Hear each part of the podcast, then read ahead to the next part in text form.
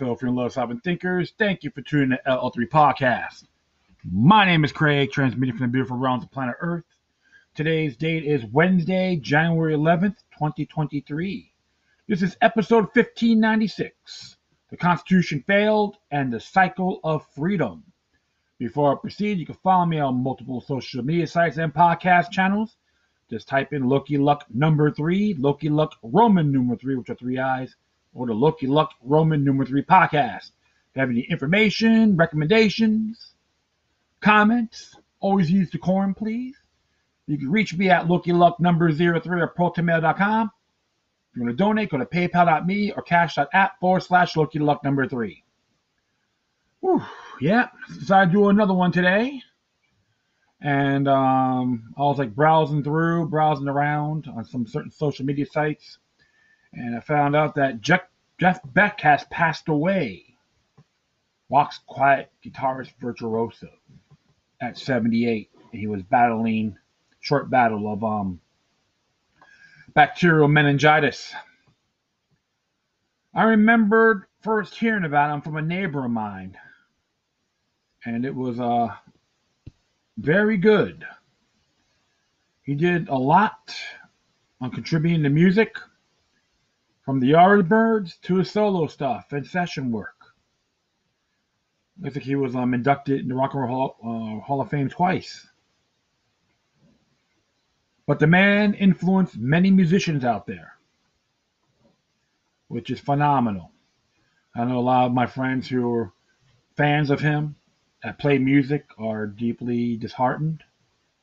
But the man left a lot of great compositions, songs, music, etc. that shall never be extinguished. What can we say, right? He achieved a lot. Pretty quiet, shy, according to some people. But what, can, only thing I can say is may his soul be forever free and thank you for your music and influencing others. You may, you may have passed in person, but never die in spirit. Once again, thank you, Mr. Jeff Beck. May you rest in peace. All right. I'm not going to do any more rants at this moment. So I'm going to take the initiative on going to um, Mises Institute. So Mises.org. This was written by Ryan McMaken. Constitution failed. Its security neither peace nor freedom. That's what he has to say. If one cares to look, it's not difficult to find numerous columns written for mainstream news outlets announcing the Constitution has failed. This ought to raise the question of what failed to do what? The answer depends largely on the one claiming the Constitution has failed. On the left, claims of constitutional failure generally revolve around the idea that the Constitution doesn't empower the federal government enough. For example, Chris Edelson of the American Constitutional Society believes that the Constitution has failed because the government hasn't done enough about global warming and racial injustice. Ryan Cooper at the week says the Constitution is a failure because of gerrymandering, and not enough democracy. Gotta smack these people upside the head. Good grief. Sorry about that. On the other hand, many classic liberals, i.e., libertarians, have declared the Constitution a failure because it has failed to restrain the U.S. government from violating human rights such as life and property. Well, we see there are many standards we might employ to show that the Constitution has failed depending on what metric we wish to use. But let's ask what politician is pushing the new Constitution of 1787, i.e., the Federalists, promised as the benefits of the new Constitution. They promised three things that the Constitution would ensure the government would respect the freedoms of the citizenry, that would that it would provide means of keeping peace among the member states, and that it would provide a strong military offense the defense. Excuse me. That's uh, my fault there. Sadly, the Constitution long ago failed on two counts out of three. A mere 73 years after its ratification, the Constitution failed to prevent a bloody civil war. The Federalists had promised that wouldn't happen. When it comes to the matter of freedom, of course, the record is even worse, and the Constitution has been used to justify countless assaults on liberty from the Japanese internment to unleashing armies of spies against the American people. That's being minimal now, okay? The only area in which the Constitution has succeeded has been in growing the, the size of central government in Washington. The enormous state that has grown out of the Constitution of 1787 has indeed rendered invasion by foreign powers virtually impossible. But this has been done at the cost of numerous elective wars, trillions in waste, and an out of control national security state. Yet nostalgic appeals to the alleged greatness of the Constitution and the brilliance of the so called founding fathers continue to be a fixture in defending the status quo. While granting legitimacy to the regime, any real challenge to federal power, however, will require we stop clinging emotionally to this failed legal document that has secured neither peace nor freedom. The Constitution does not protect freedom.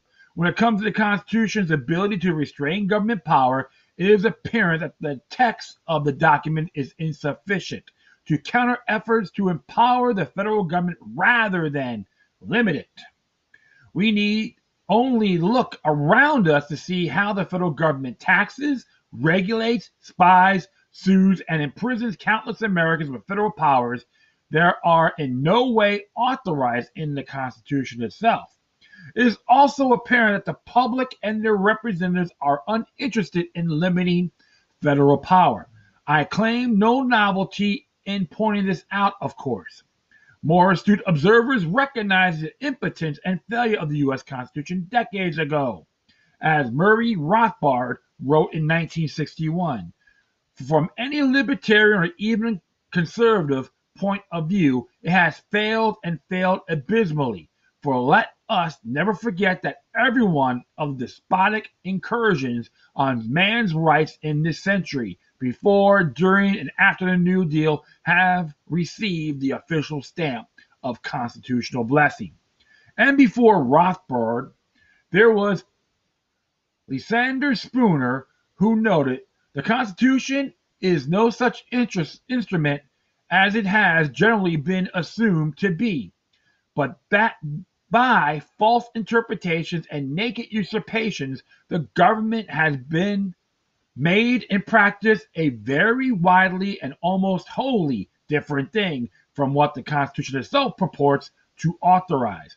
But whether the Constitution really be one thing or another, this much is certain that it has either authorized such a government as we have had or has been powerless to prevent it. In either case, it is unfit to exist. In our modern day and age, anything that the regime's federal judges decide is constitutional is, in fact, de facto constitutional. In other words, appealing to the text of the Constitution to claim illegitimacy for the latest government power grab is pointless and irrelevant to the task of actually limiting the power of the state. Everything the federal government wishes to do is ultimately constitutional. So, as long as the public tolerates it, public opinion is the only true restraint. Interesting points there. If you just study the history, has merit. The Constitution failed to prevent the Civil War. Moreover, the U.S. Constitution didn't even last three generations before a civil war broke out. If the Constitution were ever nearly as magnificent as its defenders claim, the U.S. Civil War would have never occurred at all. Many defenders of the current Constitution prefer to distract from this fact by attempting to dwell on the blame game. Oh, if those dastardly guys on the other side hadn't done those bad things, there would have been no war. Who is to blame, however, is irrelevant to the fact that the Constitution failed to provide for a peaceful way out of the conflict that boiled over by 1860. That is, the Constitution's failure can be seen in both the fact that the secessionist states concluded exit was the only option, and in the fact that the Unionists felt of a bloody war of conquest was constitutionally acceptable. And the truth of the matter is, folks, the Congress of those states did not constitutionally or legally declared war. It was on a unilateral basis, the executive branch. Read that, folks. Please. Decades earlier, the Constitution has been pushed on the masses by the Federalists with the promise that the Constitution would manage competing interests and conflicts in a such in such a way that the new nation would be able to overcome such differences. This is part of James Madison's argument in Federalist 51. He insists that even assuming self serving motives among various groups, i.e., assuming men are not angels, the federal government would somehow be balanced against itself to prevent the need for, for or impetus for civil wars. Instead, by 1861, the United States fit the definition of a violent failed state. Much of the country rejected the authority of the central government, which could no longer claim to exercise authority over all of the nation's regions and borders. The central government's response was to rely on military force. In this regard, from 1861 to 1865 and arguably throughout Reconstruction, the United States was no different from many of the failed states in similar situations we have seen in Latin America and Africa. We find many cases in these countries in the last century in which separatists rejected rule from the center. This often resulted in civil war and military occupation of the losing side's territory. When this happens in other countries, we often conclude correctly that the country's constitution has failed. For some reason, when the same thing happens in the United States, we declare the constitution to have been preserved in a stunning success. And a stunning success. And let's be honest, the Laconian Republicans will indulge on this, okay? Just giving you one example. We have to really look at that time time frame, timeline. And many people still assume that it was only slavery. Spare me the moment. Okay? Because if you believe that the Confederate States of America were only involve white people, white Europeans, then you then you failed history with all due respect do a little homework in this because I am still learning a lot more than I was educated during my school years. All right, so I'll, I'll continue on. As with many other failed states, the crisis in the U.S. was only brought to end by a bloodbath. The numbers were so large, in fact, there were a similar portion of the U.S. population be killed in a war today. It would amount to 7 million people. Moreover, as usually occurs in the wake of conflict of that magnitude, a drastically changed constitution replaced the one with political institutions that were far more centralized than what we had come before. The Union was no longer a matter of voluntary membership among states, but was now based on threats of military intervention from the center. All right. The Constitution's only success has been increasing state power. Of course, it's always possible to label the Constitution a success if we view the Constitution primarily as a means of growing of the power, power of the national regime. In this endeavor, the Constitution and supporters have been enormously successful. The seeds of this development were already apparent even in the days of the ratification when the Anti-Federalists greatly feared the national government would overwhelm the member state governments their opposition was strong enough that the Federalists resorted to a number of dirty tricks, as noted by Murray Rothbard. The Federalists, by use of propaganda, chicanery, fraud, malapportionment of delegates, blackmail threats of secession, and even coerced laws, had managed to sustain enough delegates to defy the wishes of the majority of the American people and create a new constitution. The Federalists managed to win the day, although their promises of freedom did not even survive the 18th century. Rather, the central government merely got to work abusing its own powers with vicious attacks on freedom, such as the Alien Seditions Act. Acts. By the 18th, mid 18th century, the nation was on the verge of civil war. The solution to this was to have one half of the country invade the other half. Yet we're told the Constitution behind all this has been a wonderful success. The founding fathers were geniuses, and we must never give up the sacred union by means of national divorce or any radical departure from the status quo. The reality is far more disappointing. If we don't learn from the past, my friends, we're damned to repeat it. This is why I always tell folks we have to look at all sides of this matter, and before that too. There's always been friction and differences. During the War of 1812, they had a New England Meat Convention in Connecticut to secede from the United States because they refused to bring the militia down to fight the British because of trades. It's all about money, right? And that was like the last straw of the Fiddler's Party. Then they became the Whigs. Think about that, right? Now the Whigs, when they passed, they even became the New Republicans. the original Republican Party that started by Thomas Jefferson is now the Democrats. And the Whig Party, all the defectees, created, helped create the GOP. They were a third party for its time. And of course, this is why I tell people you got to look at the pros and cons. Why? Government is run by whom? Human beings. And many of the founding fathers let us know you never trust them, period. Always got to remain vigilant. They weren't perfect themselves, but we got to always keep them on their toes. Think I hear a case about when someone made a complaint about the about the Brunson case, and they go for Plan B, and they go, "Oh well, just for it's just a gift, though." What are you gonna do? Complain? Don't do anything? Then you know what? Don't talk to me. And I say that out of love.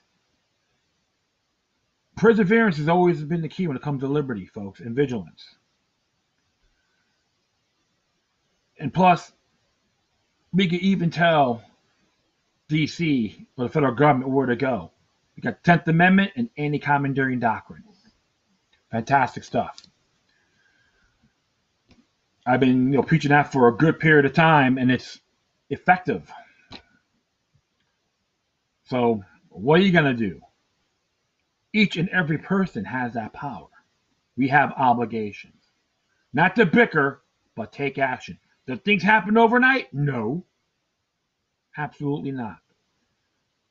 You got to bring it by steps. Though tyrannical bastards have done it, we can counter it. Now with technology, let's take advantage of it. If you complain and don't take action, you have the right to remain silent. Well, that'll be it for this first segment. Now I'll be back, so stay tuned. All right, I can do one more here. It came from a website called internationalman.com. Doug Casey's website. It is written by Jeff Thomas, The Cycle of Freedom. As it reads, periodically offer up a statement by Scottish economist Alexander Tytler, who in 1787 was reported to have commented on then new American Republic as follows. A democracy is always temporary in nature. It simply cannot exist as a permanent form of government. Democracy will continue to exist up until the time that voters discovered they can vote themselves generous gifts from the public treasury. From that moment on, the majority always vote for the candidates who promise the most benefits from the public treasury, with the result that every democracy will finally collapse due to loose fiscal policy, which is always followed up by a dictatorship. The average age of the world's greatest civilizations has been about 200 years. These nations always progress through this sequence from bond, bondage to moral certitude, from moral certitude to great courage, from great courage to liberty, from liberty to abundance, from abundance to selfishness, from selfishness to compl- compl- um, complacency, from complacency to apathy, from apathy to dependency, from dependency to bondage. Tytler had it right. There is a freedom cycle. It's not an accident. It's based on, upon human nature, which is perennial. And it's some, not something that can be manipulated to suddenly reverse itself. Just because the citizens of a country are unhappy until they find themselves living in declining stages, it has to play itself out. Tytler was quite a scholar and had to come to this conclusion based upon the rise and fall of many nations over the ages with particular emphasis of the Athenian, Athenian Republic. Since Tytler's time, we've been able to witness every formerly free countries slide inexorably into the final stages of decline. For example, the countries in the EU, are further gone, and the countries in North America and Venezuela is further gone still. But what this means is that the cycle is likely to stay in order in these countries over time, and at some point from years now, Venezuela will likely to climb out of its bondage stage before Europe and certainly before North America. But what very few people can wrap their heads around is that this is a indeed a cycle. Cycles never reverse themselves. The freedom cycle continues until it hits bottom, bondage, and then it stays there for a while. Historically, the generation that is in charge at the time of bondage is never responsible for the eventual rebirth. The bottom must continue long enough for a new generation of adults who all their lives have witnessed that free stuff is a lie to create the rebirth. They understand only too well that their only hope to have more is to develop a work ethic and stick to it. The still whining parents continue to hope that a leader will come along and finally deliver on the free lunch. And I've seen so many people have that mindset. Give me, give me, give me, right? The cycle is a long one, as it requires that generations pass, just as Depression era people in the US and Europe were work hardworking and the baby boomers were their spoiled children who voted for those who promised free stuff, and millennials represented complacency and apathy generation. So these generations must age and slide into the background before a new and productive generation can create sorry about that can create a rebirth i was extraordinarily fortunate. In my own country when i was young we were relatively poor. But hardworking people who understood that if we didn't work we didn't eat. We didn't get to build houses for ourselves and we didn't buy a car. Therefore everyone expect the truly indigent work. The truly indigent are always very few in any culture, and our entire community looked after them easily, without government support. But then came dramatic prosperity. One of the byproducts of that prosperity was that a new generation of politicians rose up, hoping to cash in. They promised free stuff to the public, but insisted that they must be left alone to dominate. Their dual slogans were People may have their say, but government must have its way. And we were elected to govern, and govern we shall. While small numbers of us challenged them, dug in our heels, and over time we gained overwhelming support from our people, we had to rout two successive, go- successive governments, but eventually those political hopefuls who remained understood that. And they, should they become too domineering, their careers would end. As Thomas Jefferson said, when the government fears the people, there is liberty. When the people fear their government, there is tyranny. In Jefferson's day, America had been a frontier. Those who went to there find freedom from oppression in Europe understood that. If they were to survive there, they must have a strong work ethic and be entirely self reliant. They were soon joined by others from Europe with a similar ethic. These were not people who would tolerate dominance, although the colonialists only paid King George a meager 2% in tax. They revolted at the very principle of domination and through their tenacity prevailed. Remember, the majority of them were self reliant. The same was true in my own country. People who have a strong work work ethic and are self reliant may be kind of sh- and sharing, but they don't like being dictated to. Therefore, when we opposed the tyranny that had just begun in our country, we attracted tremendous support from the electorate. Again, the majority were self reliant. Cuba today is just breaking out of the ground in its own rebirth, although it is not yet understood by most of the world. A younger generation of free marketers have grown to adulthood in a country where the free stuff has been an obvious lie. Their parents remain complacent and apathetic. Whilst the new generation are transforming their country from the bottom up, and their trajectory is unstoppable.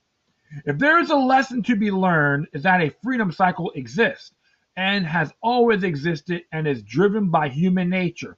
Most people, when they find themselves in the downward swing of the cycle, become complacent and apathetic, as Tytler describes.